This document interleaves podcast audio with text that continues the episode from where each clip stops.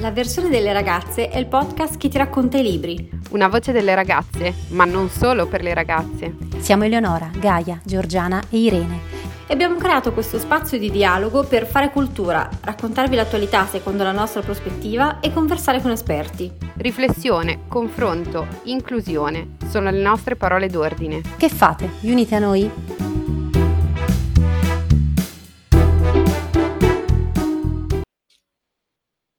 Din, avvisiamo gli ascoltatori che questa puntata conterrà degli spoiler. Spatriette, aggettivo, ramingo, senza meta, interrotto, detto del sonno che si interrompe. Anche balordo, irrisolto, allontanato, sparpagliato, disperso e incerto.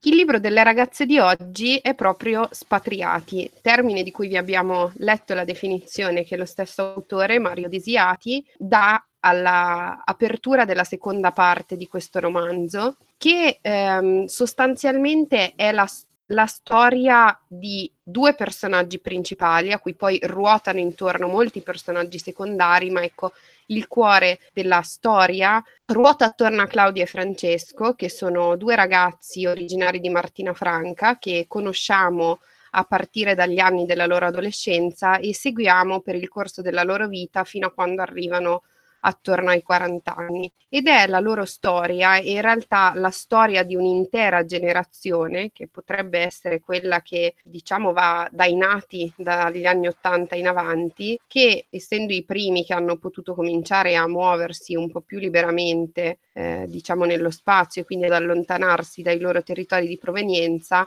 sono andati a cercare altrove quello che non trovavano dove, dove erano.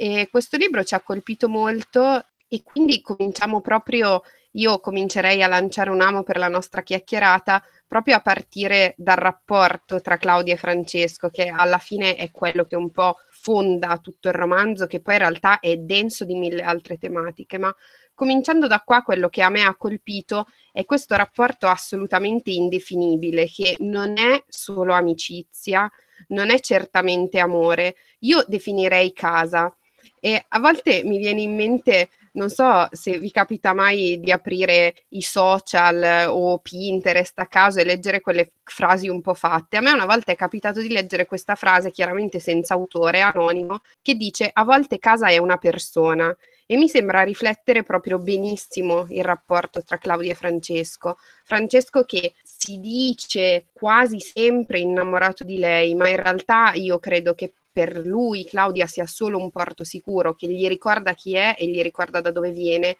e talvolta gli serve anche a nascondere, come, come, dire, i suoi veri impulsi verso l'amore che poi durante il libro scopriamo sono totalmente altri. E lo stesso per Claudia, che invece è una persona forse più intraprendente di Francesco, e quindi in persona prima di lui questo ruolo di spatriata, Francesco rimane quell'appiglio un po' alle sue origini.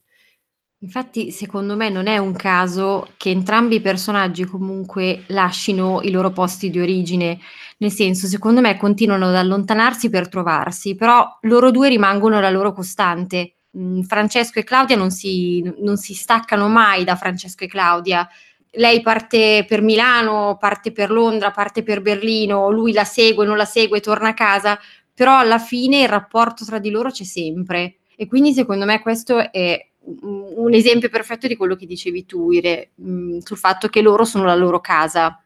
Sì, esatto. Io volevo anche aggiungere un'altra cosa per quanto riguarda eh, l'evoluzione di questi personaggi, in quanto mi ha molto colpito la fluidità con cui loro abbracciano la loro identità, che è una di quelle cose che poi fluidità è un modo di dire, perché comunque ci sono dei momenti molto contrastanti con loro stessi eh, all'interno del libro che viene raccontato appunto da Mario Desiati, eh, però allo stesso tempo eh, vi è la capacità in momenti diversi di abbracciare chi si è veramente. E lo scopriamo ad esempio, faccio un, un piccolo spoiler, ehm, ma tanto i nostri ascoltatori sono già stati avvisati, di un momento in cui eh, Francesco eh, si trucca e lui appositamente coglie questa occasione si sente veramente bene mentre si mette quel quello, quella, quella cosa sugli occhi, quella cosa sulle labbra, sulle guance e vuole andare a mostrarlo a chi poi? A Claudia. a Claudia e in realtà anche a sua madre. E eh, in particolare mi ha molto colpito il momento in cui la madre vede il giorno successivo il trucco sul cuscino e lo guarda come per dire ma io l'ho sempre saputo e lui si sente accettato ed è una cosa meravigliosa ed è secondo me anche un momento fondante per l'identità di Francesco e lo vedremo soprattutto quando lui andrà a Berlino, quando vivrà tutta una serie di esperienze in una maniera molto fluida e credo che sia una, uno, una delle caratteristiche più interessanti proprio dell'identità di questi personaggi. Per agganciarmi a quello che dici tu, Geo, tutto il libro si eh, incentra su questo senso di appartenenza alla propria casa e anche l'accettazione di sé e spesso e volentieri queste due cose non vanno sempre di pari passo. E Francesco fa questa esperienza bellissima, anche io mi ricordo quel pezzo del, eh, della, del dialogo con la mamma e lui ne rimane quasi, ehm, quasi cioè, ne rimane colpito, piacevolmente colpito, ma ricordo un altro pezzo, sempre riguardo al letto e alla mamma, di quando eh, la mamma gli dice che gli ha rifatto il letto. Nonostante fosse già fatto da lui, e lui dice: Io l'ho, l'ho vissuto come. Ehm, questo forse è anche un, è prima del pezzo dove si trucca. Dice: Io l'ho vissuto come un senso di sfiducia perché rifà una cosa che io ho già fatto, allora, allora non vado bene, allora, allora, non va bene quello che faccio. Io ho vissuto proprio questa fluidità all'interno del, del, del libro dove c'è questa continua oscillazione, forse Claudia è quella che trascina di più rispetto a questa cosa, perché Francesco è come una, è come una calamita, no? Dove la bussola è sempre indirizzata in una, in una, direzione ben precisa, però si vede che Francesco fa tutto questo pezzettino qua, no? di ehm, sentir stretto un luogo, ma sen- comunque ne appartiene, quindi non sa bene dove andare, tant'è che a un certo punto, forse ancora prima che parta per Berlino per raggiungere Claudia, io lo sentivo già questa, questa forte vicinanza tra di loro, in realtà andare a Berlino e poi è un, come dire, è un, coronare, è un, è un, rendere formale tutta questa cosa, ma lui stava già facendo quel percorso lì. Secondo me un po' la definizione di spatriato è questa, il fatto che ti senti sempre senza meta. Quindi è vero che nella provincia tu non ti senti conforme a quello che è il modello della provincia stessa e quindi vuoi scappare. Però allo stesso tempo, anche quando sei altrove, sei nella grande città dove pensavi di trovarti, secondo me non ti trovi perché la condizione di spatriato non è tanto una condizione di non essere nel luogo giusto, ma una condizione più mentale, cioè di, di non trovarti mai nel posto in cui ti senti te stesso, ti trovi, ti realizzi. Quindi molto probabilmente, secondo me, è il senso stesso del, de, del libro, Beh, effettivamente la famosa frase eh, puoi uscire dalla provincia, ma la provincia rimarrà sempre dentro di te, ha un grande fondamento in, questa, in questo racconto in particolare. E, no, io volevo farvi una provocazione invece, per ricollegarmi a quello che è stato detto fino adesso, ma soprattutto da, da Irene, da quello, dalla riflessione con cui è iniziato tutto ovvero dicendo che Claudia e Francesco rappresentano in, un, in, una maniera metaforica la casa uno per l'altro. Ma allora, ma secondo voi qual è il motivo per cui Claudio e Francesco tornano o, tendano, o tendono comunque sempre a tornare alla loro città di origine. Cioè perché? Perché, te, te, perché, vogliono sempre tornare? Perché in qualche modo tornano sempre? Per poi allontanarsi, per carità. Però a prescindere, de, intendo dire, dal, dal, loro legame veramente importante. Ecco, vera, perché io mi sono fatta un'idea, però voglio sentire anche le vostre idee. Ma allora, secondo me, eh, qua si inserisce primo il grande tema di quello da cui ti vuoi allontanare, cioè il grande tema della provincia, no? che è il luogo in cui sembra non succedere niente e tutto il resto succede altrove. Ma non solo, anche il luogo in cui le menti sono un pochino più ristrette, quindi l'identità magari di una persona come Francesco ma anche come Claudia che mh, mm, viene giudicata perché ha rapporti con uomini più grandi, eh, per la sua esuberanza, diciamo, non può essere riconosciuta per il tipo di persone che abitano la provincia. Però dall'altra parte, quando tu vai nella grande città, sei comunque un estraneo nella grande città. Quasi quella grande città ti travolge con tutte le cose che ha, ma tu non sei pronto perché tu vieni da un'altra parte, vieni da qualcosa di più piccolo, che magari è brutto, che non ti riconosce, ma che tu riconosci e controlli. E quindi secondo me quel ritornare un po' indietro diventa un po' un trovare una comfort zone quando tutto quello che vedi fuori è troppo. Claudia quando va a Milano vive delle esperienze che alla fine pensava sarebbero state stupende, l'avrebbero lanciata nell'iperuranio e invece non le appartengono per nulla. E, e poi è un po' il riconoscimento del fatto che alla fin fine il posto da dove vieni o comunque le origini e i segni che ti lascia forse non ti abbandonano mai del tutto. Infatti, per rispondere alla provocazione di Geo e attaccarmi a quello che dici tu, Ire, c'è una frase del libro eh, che non ricordo chi lo dice. C'è scritto: Eravamo usciti dalle nostre famiglie riportando ferite profonde, ma le nostre famiglie non erano uscite da noi. Quindi credo che in questa frase si,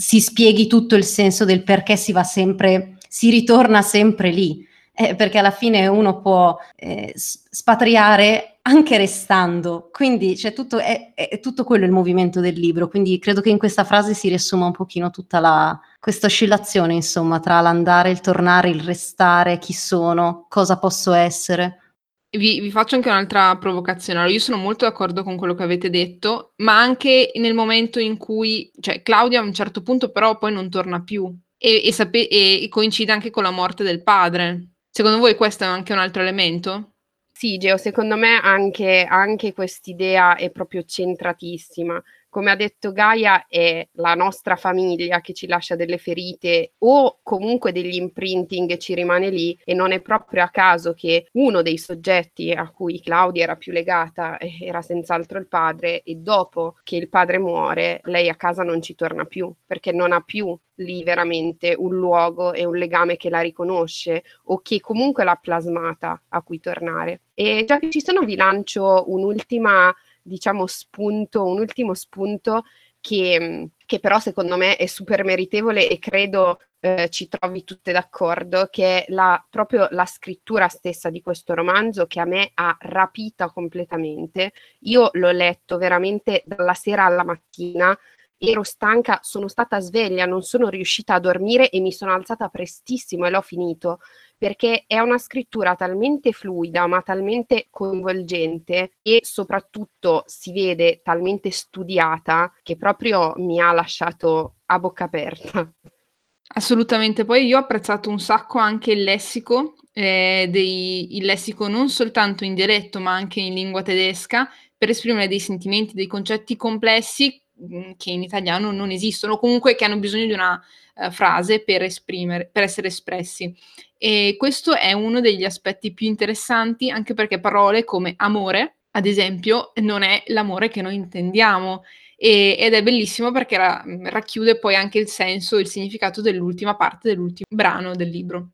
Infatti, secondo me è anche mh, geniale il fatto che lui ad ogni apertura di sezione abbia come dire, scelto di introdurre la nuova sezione con delle vere e proprie definizioni, che secondo me sono veramente fondamentali perché ha avuto, come dire, la capacità di utilizzare delle parole, delle, dei concetti che effettivamente non, non puoi descrivere diversamente. E quindi queste pagine che sono poi brevissime, magari di 4-5 righe, ti danno la chiave per poi leggere tutto quello che c'è scritto dopo. E questo secondo me è a parte molto particolare e poi è veramente, mm, secondo me, una scelta bellissima. E soprattutto queste definizioni facevano inevitabilmente da guida perché le leggevi all'inizio delle parti, però eh, spiegano quell'esperienza che tu fai complessa, come quando ti dici ma sento quella roba nella pancia, non riesco bene a capire che cos'è, mm, vorrei essere qui ma essere da un'altra parte, no? E non sai spiegarlo, lo spieghi così, quello che senti nel corpo. Il fatto di leggerlo dentro una definizione a me gasava tantissimo perché poi mi, eh, mi, inserivo benissimo all'interno poi del, del brano successivo, no? del, della parte che poi veniva, veniva eh, che poi andavo a leggere e, e rendeva completa l'esperienza, secondo me. Anche perché forse eh, quello che dice Gaia è perfetto, soprattutto perché oltre all'esperienza, cioè noi con queste parole siamo direttamente catapultati in quei luoghi. Cioè noi siamo Martina Franca, noi siamo a Berlino, noi stiamo passeggiando con Francesco per i viali di Berlino, noi stiamo andando a fare il rave con Claudia e Francesco e noi siamo lì con loro e tutto questo perché? Perché utilizziamo dei termini anzi perché Mario Desiati ha scelto dei termini che ci catapultano in un contesto culturale eh, che sarebbe stato difficile da spiegare in altri modi. Infatti, secondo me, in questo è estremamente moderno perché lui descrive dei, dei rapporti molto contemporanei e per farlo deve usare un linguaggio inclusivo che appunto includa anche tantissimi termini e concetti che forse oggi non esistono ancora nella lingua italiana e quindi li va a prendere dal dialetto, il tedesco. Eh, ma infatti Ele, questo tentativo di inclusività anche attraverso la lingua, secondo me è quello che rende veramente speciale e molto moderna la voce di questo autore e infatti sarà una delle, diciamo, delle tematiche su cui tra poco ci concentreremo nella chiacchierata che abbiamo avuto il piacere di fare proprio con Mario Desiati. Allora, spatriare significa letteralmente uscire dalla propria patria, come anche tu dici, e citi anche la Treccani che, che dice che spatriare significa cacciare dalla patria, anche se nel dialetto di Martina Franca altre sfumature e, ti cito, è incerto, disorientato, ramingo, stordito, senza arte né parte o addirittura orfano.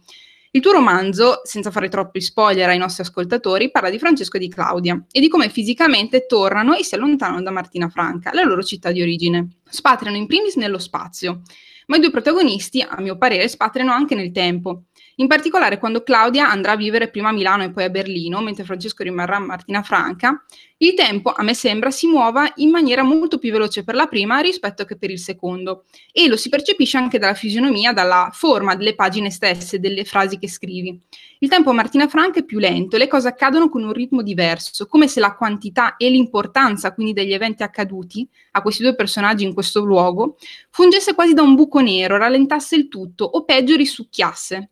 Un tempo da cui entrambi i protagonisti in qualche modo tenteranno un, più volte un allontanamento, un espatrio appunto. Infine i due protagonisti spatriano non solo nel tempo e nello spazio, ma anche da loro stessi. La ricerca della loro identità, che a mio personalissimo parere proprio descritto in maniera meravigliosa, li rende, e cito di nuovo, incerti, disorientati, raminghi, storditi, senza arte né parte o addirittura orfani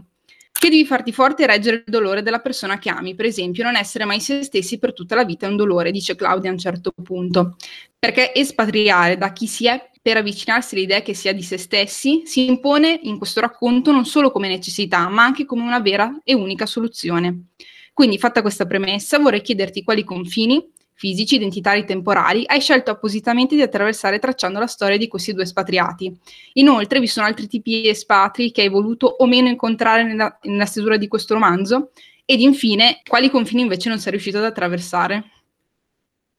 Allora, eh, hai detto perfettamente, hai inquadrato il,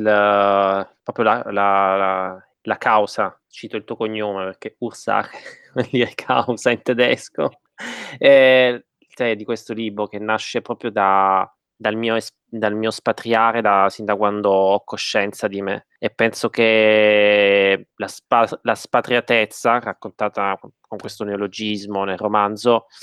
eh, credo sia una caratteristica di moltissime persone, anzi una, una, una gran parte sempre maggiore di persone per varie, per varie ragioni. Infatti per la parola spatriato a me eh, mi ha fatto sempre impazzire, tra l'altro è una parola che non ha sesso, non ha genere, eh, sì, in, in, dialetto martinese e in altri molti dialetti ha la schfa finale ed è spatriet. E adesso dirò una cosa forse un po', un po', un po cacofonica. Io adesso mentre vi dirò spatriet tre frasi eh, con in femminile, maschile e plurale nel mio dialetto e eh, sentirete che spatriet non cambia mai. Cioè mh, mhmm, cu- quello è uno spatriato in italiano, cud è quella è una spatriata, cud è quindi spatriet non cambia, a plurale quelli sono spatriati, cud sono spatriet, quindi spatriet è la parola super inclusiva. E volevo raccontare una storia invece paradossalmente di persone inclusive ma che invece tradiscono, espatriano dalle tante patrie, ovviamente metaforiche, della nostra esistenza. Quando dico patria intendo non solo il territorio con dei confini ben precisi, dove ci sono dei usi, delle tradizioni e una lingua e una storia comune, ma anche una sorta di eh, regole eh, non scritte di convivenza, per esempio il quieto vivere che porta avanti la, nella primissima parte del primo capitolo eh, l'esistenza delle famiglie nel quale come dire si, si, va avanti per il quieto vivere, si va avanti come dicono a volte in maniera ricattatoria alcuni genitori e figli per voi, ai figli, andiamo avanti anche se non ci amiamo più, anche se poi questa cosa non la si dice quasi mai, poi insomma eh, facendo dei danni incredibili che poi vengono, vengono fuori nel corso del, de, de, del, del futuro. E poi un, un viaggio, una, un altro viaggio cui si espatria e anche qui uso eh, un, una parola che non esiste in italiano è la spatriarcalizzazione due, dei due protagonisti che eh, entrambi nascono e crescono in un clima e in un mondo dove ci sono degli schemi patriarcali ben precisi. Attenzione, schemi patriarcali non esistono solo nella provincia del paese del mezzogiorno italiano. Lo schema patriarcale esiste dappertutto esiste anche in Germania eh. Cioè esiste anche nella grande metropoli. Lo schema patriarcale a volte è una, una oppressione, una pressione sociale sui nostri comportamenti, sul nostro modo di vestirci, sul nostro modo di rapportarci con una persona. Faccio un esempio molto banale, l'altro giorno avevo una mascherina rosa in, una, in un negozio e una persona di questo negozio mi ha detto ma perché non ti metti una mascherina da uomo e, e mi ha fatto tutto un discorso sul fatto che avevo una mascherina rosa e che quindi avevo creato una sorta di disagio a lui mentre anzi a lei era una persona, insomma, era eh, la, una, la, proprietaria o comunque una, che la persona che lavorava in questo negozio.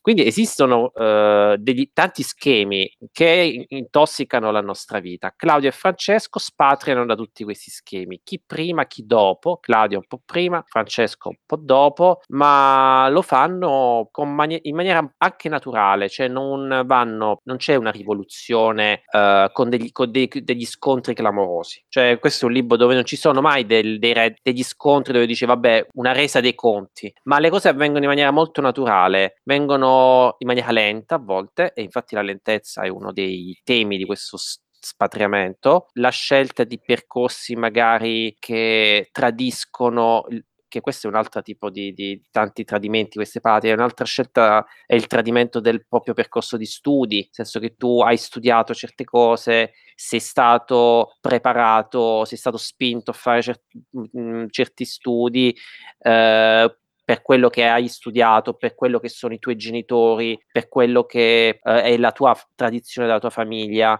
dovresti essere una cosa, dovresti avere un certo livello sociale, invece puoi anche scegliere di, come dire, uso una parola un po' che forte, abbassarti, anche se poi non è abbassarsi, ma è semplicemente adeguarsi, adeguare la propria identità alla propria essenza, perché questa è la scommessa in realtà su cui lavoro anche io come persona eh, da, da, sempre, cioè di far uh, l'idem, cioè di far aderire l'identità a chi siamo, a chi siamo noi.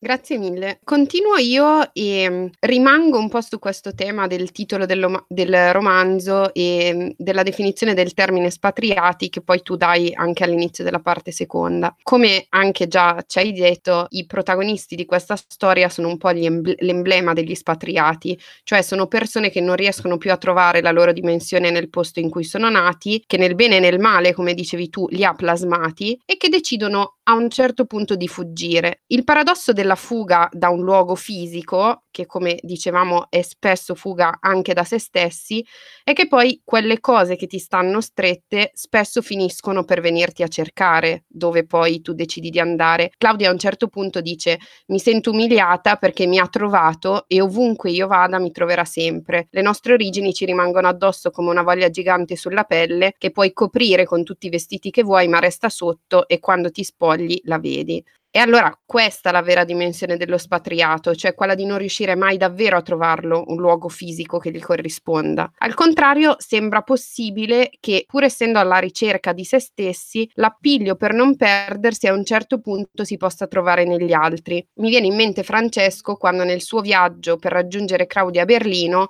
dice: Mi aspettava Claudia e la vita complice che avevamo da trascorrere insieme mi aspettava l'unica patria che sapeva riconoscermi. Allora, anche tutti i rapporti che i protagonisti hanno con gli altri personaggi della storia, penso ad Erika ad Andrea su tutti, ci suggeriscono che a volte è specchiandosi in altri che ci somigliano o che fanno risuonare le parti più autentiche di noi che forse possiamo trovare il nostro centro. Allora, in un mondo come quello di oggi, in cui abbandonare i luoghi fisici che abbiamo abitato è divenuto relativamente semplice, è così allora che uno spatriato può trovare la propria patria? Oppure coloro che nascono così disorientati, raminghi e orfani, sono forse destinati a non trovarlo mai un centro? Ma io penso che ognuno, credo proprio nella, nell'unicità degli individui, nel senso che le anime sono tutte anime nude, una diversa dall'altra, e quindi le cosiddette queste anime spatriate, di cui due campioni sono Claudio e Francesco, ma probabilmente anche tra noi cinque ci sono tanti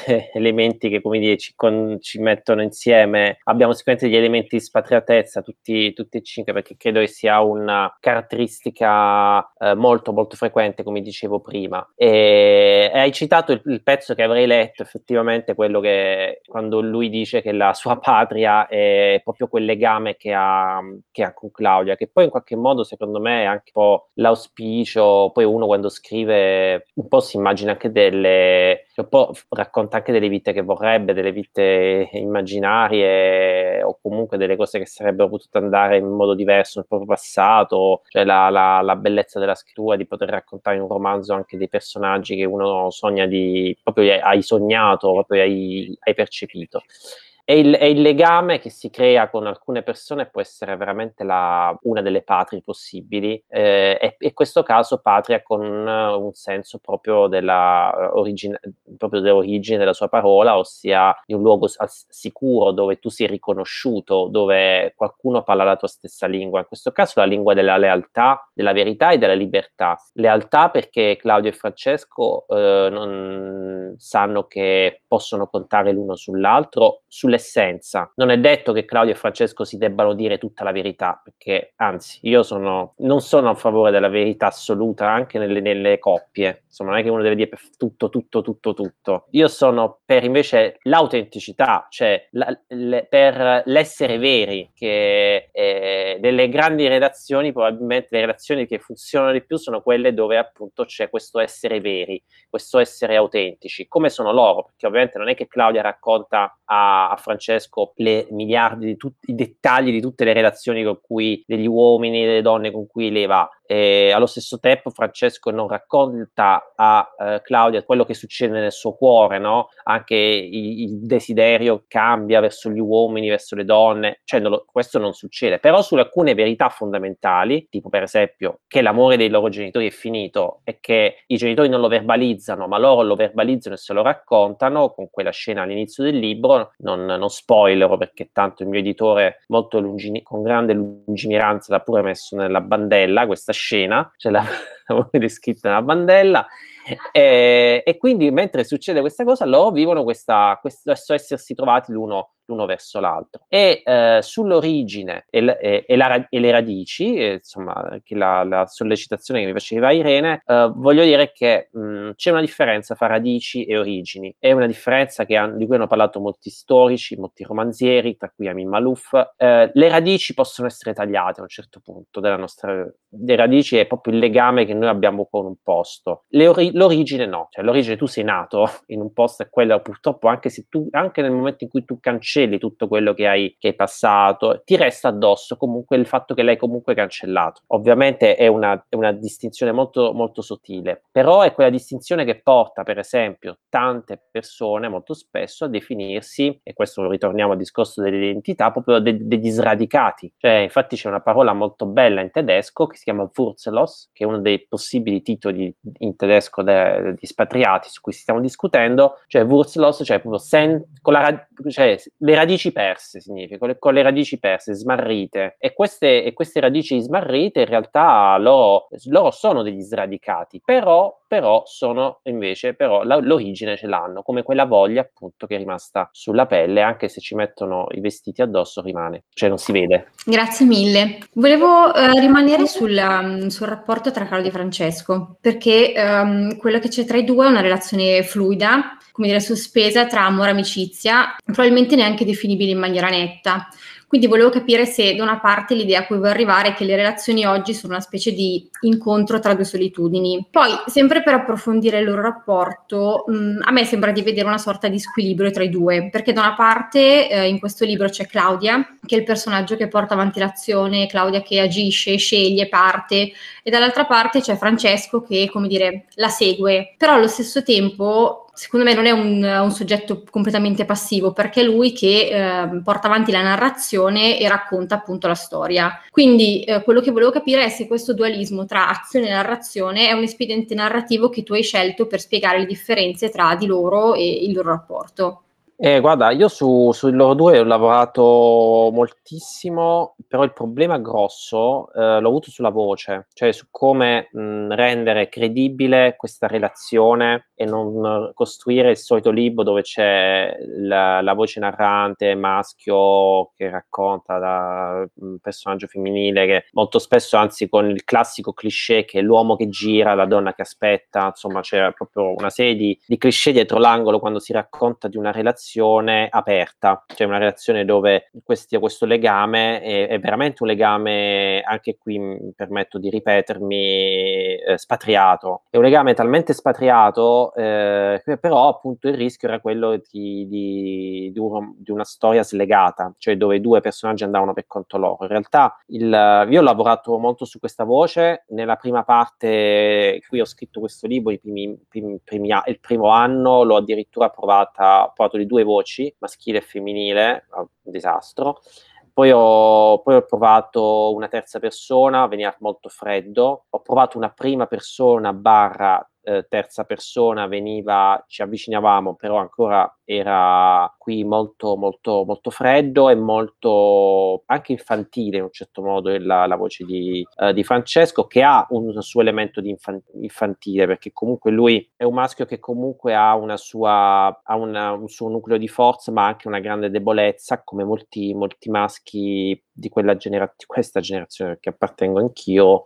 a una parte che non sembra cresciuta. Infatti, anche nei dialoghi a volte questo viene un po' marcato, dovuto anche al fatto che lui non ha, cioè lui alla fine non è mai fino a un certo punto uscito da quel paese dove è cresciuto e da un certo tipo di mentalità. Avviene solo dopo, solo verso, verso, verso la fine, solo dopo eh, l'essere andato via e Heidegger, heideggerianamente, che Heidegger diceva il viaggio consiste nell'andata ma anche e soprattutto nel ritorno a casa, ma questo lui quando parlava di Holderlin, lui poi in qualche modo chiude in maniera circolare questa sua, questa sua esperienza, mentre, mentre Claudia insomma eh, lo, ha risolto, lo ha risolto molto prima. Quindi era un legame anche dal punto di vista proprio tecnico della struttura molto difficile da rendere credibile e molto difficile da eh, evitare, evitare i cliché. Poi, ripeto, io non so se ci sono riuscito, questo poi spetterà da lettura a lettura perché a qualcuno è piaciuto, a qualcun altro magari, magari no, insomma, ad altri l'evoluzione di Francesco traumatizza molti lettori, il personaggio di Claudia è un personaggio che invece eh, anche lei ne, a un certo punto spaventa alcune, per alcune strade che prende, perché io molt- sono molto attento anche ai feedback, ovviamente feedback gentili e insomma rispettosi di un minimo di policy negativi che, che, mi arrivano, che è una cosa insomma che eh, non, in passato non mi era successo che mi scrivessero tante persone per dirmi mi è piaciuto e anche alcune persone mi scrivessero che non gli era piaciuto perché eccetera, perché è interessante anche sentire quando c'è appunto una critica eh, costruttiva. E poi questi personaggi eh, sono andati un po' di pari passo anche con la mia evoluzione personale perché avevo in mente una certa Claudia, un certo Francesco quando ero un trentenne, perché questo libro l'ho pensato quando ero uno fra i 30 e i 40 e avevo un'altra idea di Caravaggio e Francesco quando questo libro l'ho chiuso che avevo quasi 44 anni. Grazie Maria, ti faccio un'ultima, un'ultima domanda. Tu apri la mh, quinta parte del libro con la definizione di Senzot. Io spero di averlo pronunciato bene. Senzuk. Perfetto, fantastico. Ossia la nostalgia di un desiderio che non è ancora realizzato o irrealizzabile in realtà, di qualcosa che viene definito come indefinito nel futuro addirittura irraggiungibile, che può essere tradotto come struggimento, cioè quel desiderio del desiderio, quella malinconia che ha ogni essere vivente verso l'impossibile o addirittura l'infinito. Questo sentimento io lo percepisco, si percepisce fin dalle prime pagine del, del, tuo libro, questa sensazione di essere in un luogo e di voler essere anche in un altro eh, che non si conosce ancora o forse non esiste nemmeno, no? E i protagonisti del libro, del libro Cla- Claudia e Francesco lo sentono, inizialmente sentono stretto o quasi estranea casa, eh, facendo in realtà due esperienze molto diverse, cioè da una parte si può amare un luogo ma andare via e dall'altra invece si può spatriare senza andare via. E tu spieghi molto bene questo concetto una, con una scrittura che ho trovato molto fluida, incalzante, veloce, mi ha ricordato proprio il ritmo dell'adolescenza, no? dove si oscilla tra eh, serietà, leggerezza, dove tutto diventa importante, tutto può diventare estremo e mi chiedevo se anche tu in prima persona hai, vissu- hai vissuto questo sentimento, questo, questo stato d'animo, ecco. Ma dico una cosa un po' scorretta, nel senso che Sensurt credo che sia, cioè la nostalgia di un, di un, desiderio che non si realizza mai, poi è uno dei carburanti della scrittura, nel senso che molti scrittori, e io mi sento uno di questi, scrivono proprio perché desiderano qualcosa di, che, che poi è impossibile e sarebbe uno sputtanamento totale questa cosa che sto dicendo, però ehm, non è un caso che tra l'altro molti di noi amano quella par- si innamorano di questa parola. Quando si fa il romanticismo a scuola, uh, in alcuni casi viene, esce questo, questa, questa, parola durante studio della letteratura nell'ultimo anno e ci viene appunto tradotta in quel modo struggimento, però è una parola davvero intraducibile, molto, molto complessa. Ed effettivamente il desiderio, è, poi io ce l'ho proprio tatuato anche nel mio cognome perché qui mi permetto di eh, entrare in un campo pericolosissimo, eh, cioè quello della metagenealogia, nel senso che noi a un certo punto iniziamo ad assomigliare nostri, ai nostri nomi, ai nostri cognomi, eh, abbiamo qualcosa che, dei nostri parenti che ci è stata attaccata con, con, uh, con l'onomastica e, e desiati, che è una parola proprio che richiama eh, il, il desiderio in latino, è sempre stata un po' la mia ossessione il desiderio, proprio nel senso, proprio con questa parola polisemica che, che vuol dire so, un desiderio a, a 360 gradi, cioè il desiderio di altri mondi. Infatti io mi sono, l'ho anche usata a un certo punto, c'è un personaggio eh, del romanzo che richiama il concetto di franare rimanendo in piedi eh, di Rina Durante, un romanzo che si chiama La malapianta, che cioè quando tu stai veramente in una crolla tutto attorno, però rimani impassibile, però dentro di te intanto hai aperto delle porte, ti sei nascosto, c'è questo mondo segreto dove tu ti fai crollare, però resta il tuo corpo, c'è proprio la, la, la distinzione fra l'anima e, e, il corpo. Ci sono dei mondi, ulter- dei, dei mondi che si desiderano, che non ci sono, delle altre dimensioni, degli amori impossibili, per cui tutta la vita, insomma, pensi che possano, per cui tu ti struggi, appunto, per cui tu anche godi eh, struggendoti, relazioni come dire che vivi, pensate agli amori estivi per cui tu già godi sapendo dell'amore estivo che passerai tutto l'autunno e una parte dell'inverno perché poi già in primavera sei innamorato di qualcun altro, pa- passerai quel tempo come dire a, a immaginarti di mandare messaggi, di eh, costruirti questo enorme totem dell'amore eh, irraggiungibile e poi magari addirittura fai delle cose scorrettissime del tipo con le persone con cui stai uscendo dicendo certo ho avuto questa grande storia però non posso parlarti cioè facendo rosicare quella persona creando questo clima eh, sono veramente trucchetti psicologici che Gaia giustamente mi, mi guarda con disprezzo. E però t- tutte queste sono piccole, piccole screziature del, del, del sensurt come anche in realtà sto, sto dando una, una, un racconto del desiderio in maniera veramente orribile però è anche quello che ha spinto grandi uomini a fare grandi esplorazioni, grandi invenzioni, viaggi che hanno cambiato l'umanità. Quindi voglio anche dire, insomma, è anche questo, non è soltanto l'amore estivo che poi, per cui ci si strugge nei mesi d'autunno.